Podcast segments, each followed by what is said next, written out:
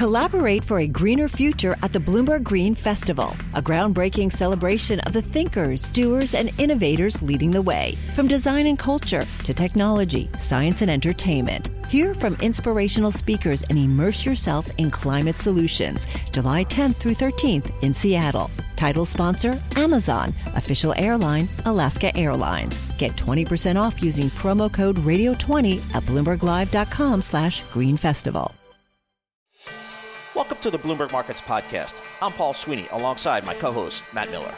Every business day, we bring you interviews from CEOs, market pros, and Bloomberg experts, along with essential market moving news. Find the Bloomberg Markets Podcast on Apple Podcasts or wherever you listen to podcasts and at Bloomberg.com slash podcast. Right now, let's get over to Hans Albrecht. Uh, he is a portfolio manager and option strategist at Horizons ETF Management. And um, a great day to have you on, Hans, because we've had some really kind of weird news in the ETF space. I'm thinking of the short ARK ETF, which Matt Levine was writing about yesterday. I mean, if you don't like Cathie Wood's strategy, you could just find out what she's going long and short it yourself. Um, or you could just short the ARK ETF. Why would someone feel compelled to build a short ARK ETF? Well, I, I think uh, you know. I think it's a bit like uh, shorting Bitcoin. You know, there's a we have a product actually that allows you to uh, take part in uh, short Bitcoin effectively, uh, and I think that becomes a bit of a trading vehicle for people because you know the to- the stocks that uh, Cathie tends to invest in are these exponential, these emerging technologies uh, that often get uh, you know stretched and overextended and and I think this sort of gives people a way to kind of play both sides of the equation um, because, uh, you know, some of these companies are smaller, and uh, we know that Cathie's uh, you know, can have a large uh, a, a, large percentage of the holdings of some of these companies, and uh, some people think that that's sort of something that can reverse over time. So a bit of a mean reversion play uh, from that perspective, I think. Uh, but I'd say that's more of a, a trader's uh, trader's vehicle than something you want to hold for a long time, because of course I'm in a, I'm a yeah. true believer in these technologies over time. So Hans, other news we got today came from BMW, kind of warning about the impact of the chip shortage on its business. So maybe that's not a reason reason to want to be invested in an automaker like that, but maybe it's a good investment idea to invest in the company that makes the products that are seeing a shortage, the chip makers. And uh, you obviously uh, at Horizon ETFs launched uh, CHPS, the first Canadian semiconductor ETF. What kind of interest are you seeing in that product?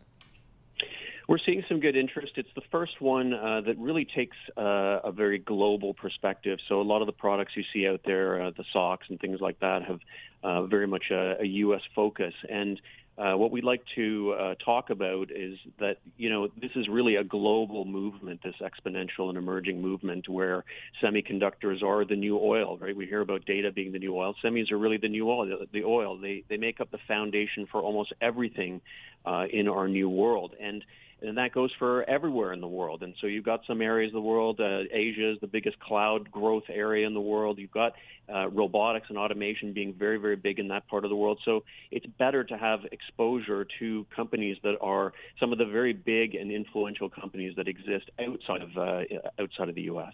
Is there going to be uh, a time in you know the near to medium term future when we ramp up chip production by so much and demand falls off that we have a glut? Well, it could be. You know, we, we oftentimes we kind of uh, we overextend one way or another. I think it's going to be difficult in the in the chip space because it is very uh, very capex um, extensive, uh, very capex intensive.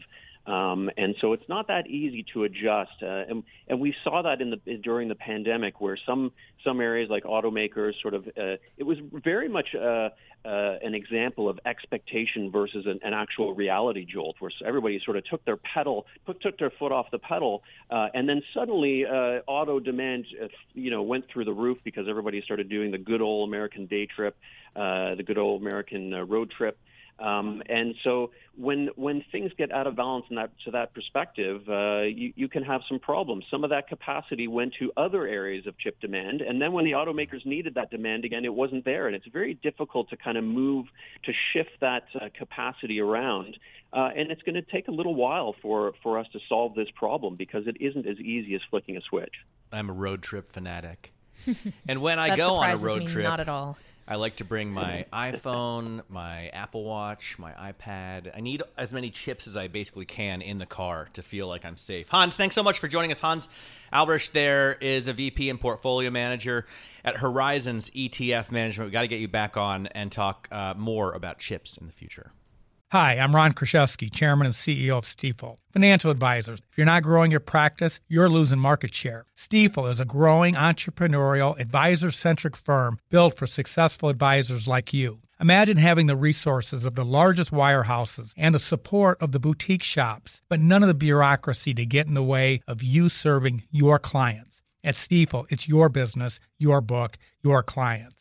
I always tell the advisors we're recruiting, I want you to come to Stifel and double or triple your business. Most of them laugh and shake their heads, but I'm serious. Don't take it from me, take it from Stifel's number one finish in JD Power's 2023 U.S. Financial Advisor Satisfaction Study. So, there's a reason why 148 financial advisors joined Stifel last year. Come join us and find out why Stifel is the firm where success meets success. Visit www.choosestifel.com com. Stifel Nicolaus and Company Incorporated, member SIPC and NYSE.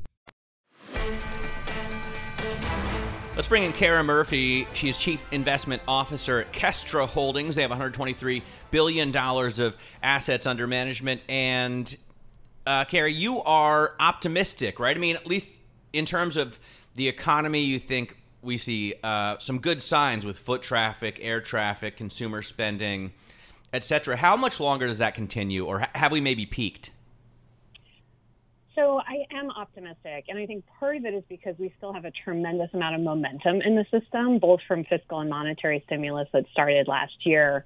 But you know, we've been looking very closely as COVID case counts go up. Like, how is the consumer actually reacting? So, while certainly a health concern um, on a continuing basis, what we're seeing is that people aren't really changing their behavior very much. Um, we're continuing to see foot traffic, even in COVID hotspots in places like restaurants, hotels, gyms. Air traffic is holding steady at 80% of pre-COVID levels. Consumer spending is now, you know, above pre-COVID uh, levels. So what we're seeing is that the economic impacts of the increased case counts are pretty minimal. Okay, so does that mean you want to keep going toward the value, the cyclical, the reopening kind of plays? Yeah, well, I think we are starting to see a rotation towards a little bit more quality um, in the market, uh, but I do think there's a nice consumer theme out there as well. So areas like home builders, discount retailers, those are areas that will continue to benefit from both the consumer kind of coming out of their pandemic shell, uh, low interest rates, uh, being willing to actually walk stores again. Um, and so I think there's some interesting opportunities there. What about the growth stocks? What about um, those uh, mega techs that have powered this market higher? Are you done with those? yeah, I, it's very hard to bet against those stocks, right? right? I mean, like tremendous top line growth, free cash flow generation, um, a, an enormous amount of momentum. So, so I wouldn't want to bet against them, but I think their attractiveness compared to, let's say, a year ago is lower. Let's talk about ESG. We actually have a great live blog going on on the terminal right now. You can type T Live, T L I V Go into your terminal, and it's with Steve Liberatore over at uh, Nuveen talking about ESG and the, the risk of greenwashing. How do you get around that greenwashing risk when trying to make ESG oriented investments? So I, I, think first of all, it's important to understand that that there is a growing demand for the ability to express your values in a portfolio. And so we certainly see this um, with our clients who are asking to be able to have some consistency between what's important to them and the holdings that they have. So I think that's one very important trend to keep in mind. Another is that like the data that we have in ESG is so much better. The analytical capability is so much better than what we had like 10 years ago.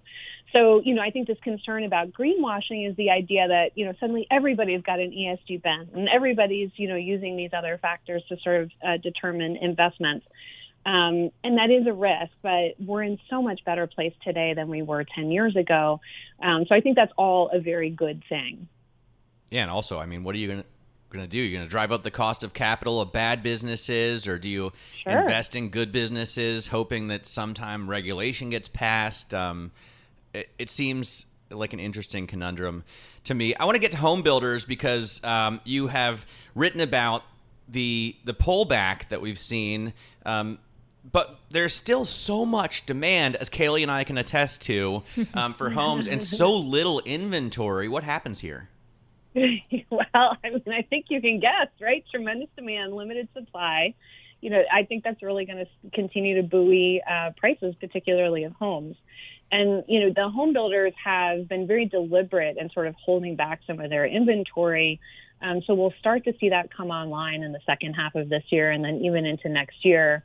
And in the meantime, we've seen a lot of input costs really recede. I mean, lumber has gotten a lot of attention, and that's come back tremendously at the same time that home builder shares have been receding.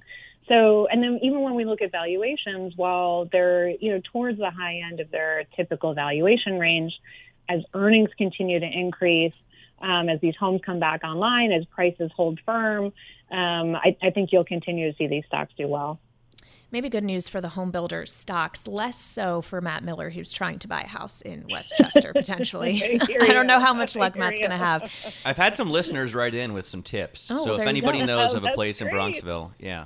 Matt is using his platform to get tips. Um, we only have about 30 seconds left, but of course, earning season's winding down. We still, though, will hear from the retailers later on this month. How strong of a position are they in? I think the retailers are in a great position. So, you know, we're particularly focused on the discount ones who didn't benefit as much from like the rush to online last year. But like I said, starting to see more foot traffic. We're also seeing um, wage increases, particularly in low wage earners, which again should really help those discount retailers. Kara, thanks so much for joining us today. Kara Murphy, there, Chief Investment Officer over at Kestra Holdings. I said they had 100 uh, $23 billion in assets under management. So, um, some real firepower there and some great insight on what to do in this market. Kailey, you're not looking for, I thought you were looking for a house too. I would, in theory, that would be great, Matt. But after looking at what prices has done over the last couple months, I think I'm just going to have to wait it out, see when it cools down. Maybe I'll find my entry point. Yeah, I may, I may try and wait it out as well. Hopefully, it'll cool down by like January or February. Um, but it's an amazing market right now if you're a seller. I know a guy who yeah. sold a house. He put his house on the market Friday and it was done cash, no contingencies, within like five minutes. Wow. Uh, yeah, very, um, very hot market. All right, our big take today is on Gary Gensler, the head of the SEC, readying more crypto oversight. His intention is to protect investors, and he's made that pretty clear. But the thing is, he's also, um, I guess, he's said at least open or neutral on the technology, the blockchain technology, and he even taught a class at MIT about it. So a lot of people have speculated he might be a friend to the crypto world. Robert Schmidt joins us, who wrote the big take story today with Benjamin Bain. And Robert, I guess, you know, the, the issue is a lot of crypto investors, a lot of crypto believers are also very libertarian, and a lot of people take that to mean also anti regulation. Hey, Matt. Yeah, thanks for having me. And it is true. I mean, this is a. You know, a system that is developed kind of outside of the government, so there's kind of a real hesitancy on some of the people who are real enthusiasts here uh, to have the government weigh in uh, and set rules for this market. Um, but as you saw with our Gensler piece, Gensler is um, saying, you know what, the government has to have a role here. This is a $1.6 trillion market and growing. And so, from an investor standpoint, he doesn't think that there's a lot of protections. Talk a little bit about his his background and how exactly that informs his opinion and his policy approach when it comes to crypto. Yeah, it is fascinating because the government, as you guys might imagine, is not full of crypto experts. Uh, and, what? Uh, Replace crypto with anything. well, true, and especially you know talking to people say on Capitol Hill, right? Nobody knows exactly what any of this stuff is, and it is confusing. Um, so Gensler has really put himself in an interesting place because he's uh, he's one of the few people who really understands this stuff, and he developed a very popular course at MIT on blockchain and money. Um, he's long been interested in kind of the inse- intersection of finance and technology, uh, and he studied it for three years before he was appointed uh, SEC chairman. So he says, "Well, look, this is serendipity, but uh, I'm glad I'm here, and I'm glad I understand this stuff." Well, and there are a lot of people. Um, there are people in the crypto space. I shouldn't say a lot because I don't know how many, but I, I we talk to on a regular basis people who work um, with crypto in the investment world and um, people who are pro regulation of in some form or another who say that we need to have some uh, clear cut rules in order to get this really widely adopted and going. Um, maybe Gensler is their friend. Yeah, he is. I think, although you know, it all comes down to, um, as everything does in Washington, the details of this stuff and what kind of regulation and oversight you want. But um, that's true. Gensler talked to us about you know the early days of the auto industry, and he said, well, you know, people were driving around. There were barely roads. There were no traffic lights. There were no speed limits. People were getting killed.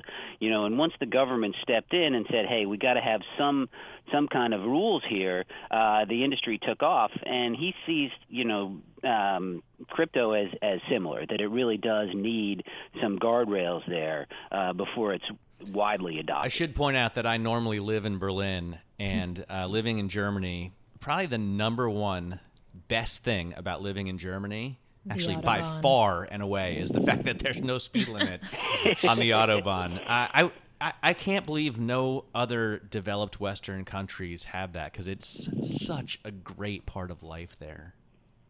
But I digress. Right, moving it has nothing on, to do with your column. Back so. to the story. Yeah. Back to Gary Gensler.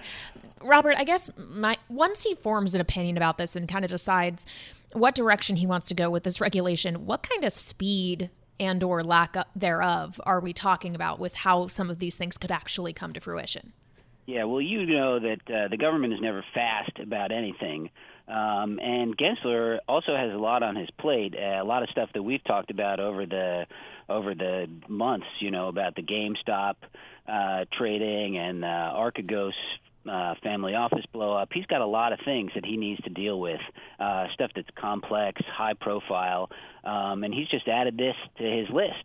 So we're not totally sure, but it will be a while. And um, you know, he is, uh, as we point out in our article, he ran the Commodities Futures Trading Commission during the Obama administration and put in a whole new set of rules for uh, swaps, which you know many people think was a big cause of the financial crisis. And he did it fast, and he muscled it through. So people are not uh, discounting Right. his ability to do this. Yeah, no, he's he's he's I guess he's kind of heroic almost in in that he uh, came to the rescue there, and I think a lot of people on both sides of the aisle have a lot of respect for him. You quote Hester Peirce, uh, Republican commissioner on the SEC. Um, who is also more of a libertarian. She says, I come from a perspective that people should have the maximum freedom to engage in transactions they want to engage in voluntarily. Sounds almost American of her. Um, but she is supportive, too, of some regulation. She says society needs to have that discussion about what the right regulatory framework is. Yeah, she thinks that like, hey, we need to set rules, and maybe what she sees as regulations might be different than what Gensler sees as regulation. But she kind of agrees that uh, in order for this all to take off and be beneficial to society, and um, you know maybe help our economy grow, that you really do need to kind of tell everybody uh, what the what the rules are. So you know they don't disagree on that. They probably do disagree on um, on you know what the actual policy might be. But that's what these commissions do. They have five members. They get together. They talk about it and they try to hash something out. And just to be clear, you know, one of the, one of the big problems that we have in crypto, anybody who reads Matt Levine's columns um, gets a lot of info about the DeFi space and the fact that there are these Ponzi scheme-ish rug pull um, scams that continue to get investors over and over again. Not that the investors don't expect it to happen. I think a lot of people going into this know that they're going to get ripped off half the time. but this is what they one of the main things they want to put a stop to, right? Yeah, they sure do. And the SEC kind of since uh you know, since crypto exploded, uh, has been kind of pursuing an aggressive enforcement approach on this, and and Gensler definitely says that you know the fraud has got to stop. We've got to figure out how to do this, uh, and he said he was going to continue um, the investigations into all of this stuff. Can you talk about the the influence Gensler wields outside of just the SEC? You you talk about in the article how he also sits on the Financial Stability Oversight Council. Yeah, there's two kind of panels that. Uh, that uh, are important in this area. One is the Financial Stability Oversight Council, and that's kind of an uber group of regulators that looks at um, you know practices that are potentially dangerous to the financial system. And then the President's Working Group on Financial Markets, which is a smaller group that advises the President on some of these same you know market impacts of things. And uh, he's really um, the the main person on both those panels that is uh, you know most experienced in crypto. So people uh, who've worked with him on this stuff say that uh, his his views are taken pretty seriously. Robert, he didn't give you any clue as to whether or not we're going to get a Bitcoin ETF allowed in the U.S. anytime soon. Yeah, unfortunately not. Um, but he is uh, giving a speech today at the uh, Aspen Security Forum, uh, which may touch on some of that. And um, he said that uh, you know he's continuing to hmm. think about it, and he understands that a lot of people are very interested in this. I feel like if he was going to tell Aspen, he probably would have told you and Benjamin. I have a feeling we're still going to be waiting as well. Yeah, exactly. I think it's still going to be a little while, but for now, I think there are some Canadian ETFs that do pretty much the same thing. Great big take story, Robert. Thanks so much for joining us. Really appreciate your insight. Robert Schmidt uh, writing with Benjamin Bain about Gary Gensler getting ready for more crypto oversight. He wants to make rules, which makes sense considering the fact that that's his job. He's a rule maker um, in the Securities and Exchange uh, Commission, and he's going to be dealing with something that he knows, fortunately, a lot about. So maybe people will be less angry about the rules that he makes. I think there are a lot of people that just don't understand what goes on in this space to begin with. But if you want to get a look at the story, just type NI big take, go this is Bloomberg. Success is more than the final destination. It's a path you take one step at a time. It's discipline, it's teamwork, and it's the drive and passion inside of us that comes before all recognition. It's what Stifel's been doing for over 130 years. Quietly, yet strategically, Stifel has become one of the fastest growing wealth management and investment banking firms in the country. Our financial advisors go beyond traditional wealth management to provide clients with direct access to one of the industry's largest equity research franchises and a leading middle market investment bank because success is the drive it takes to keep climbing, the passion to keep investing, the best of each of us made better by the best in all of us. And that is where success meets success. Start your journey at stifel.com. That's S T I F E L.com. Stifel Nicolaus and Company Incorporated, member SIPC and NYSE. Let's get away from politics and get back over to the markets because we're seeing a lot of action in the markets today. Not a lot of direction in terms of equity indexes, but um, we still see yields at incredible lows 116.56 on the 10 year right now and we see uh, the the uh, real yields right now dropping, and they and they have been uh, down for a while, but right now down at negative 118 basis points. So it's a pretty incredible. Uh, it, it's a pretty incredible environment to working in. Dan Genter joins us. He is the chief executive officer of RNC Genter Capital Management. They've got five billion dollars of assets under management. And Dan, I wonder what you make of this. It must be one of the most asked questions. Why are rates so low if we're looking at economic growth that's so strong? Well, I think could, the only thing you can really look at, Matt, is that uh, just a fairly typical flight to quality. And the and the real concern here is what's happening with the Delta variant of COVID nineteen.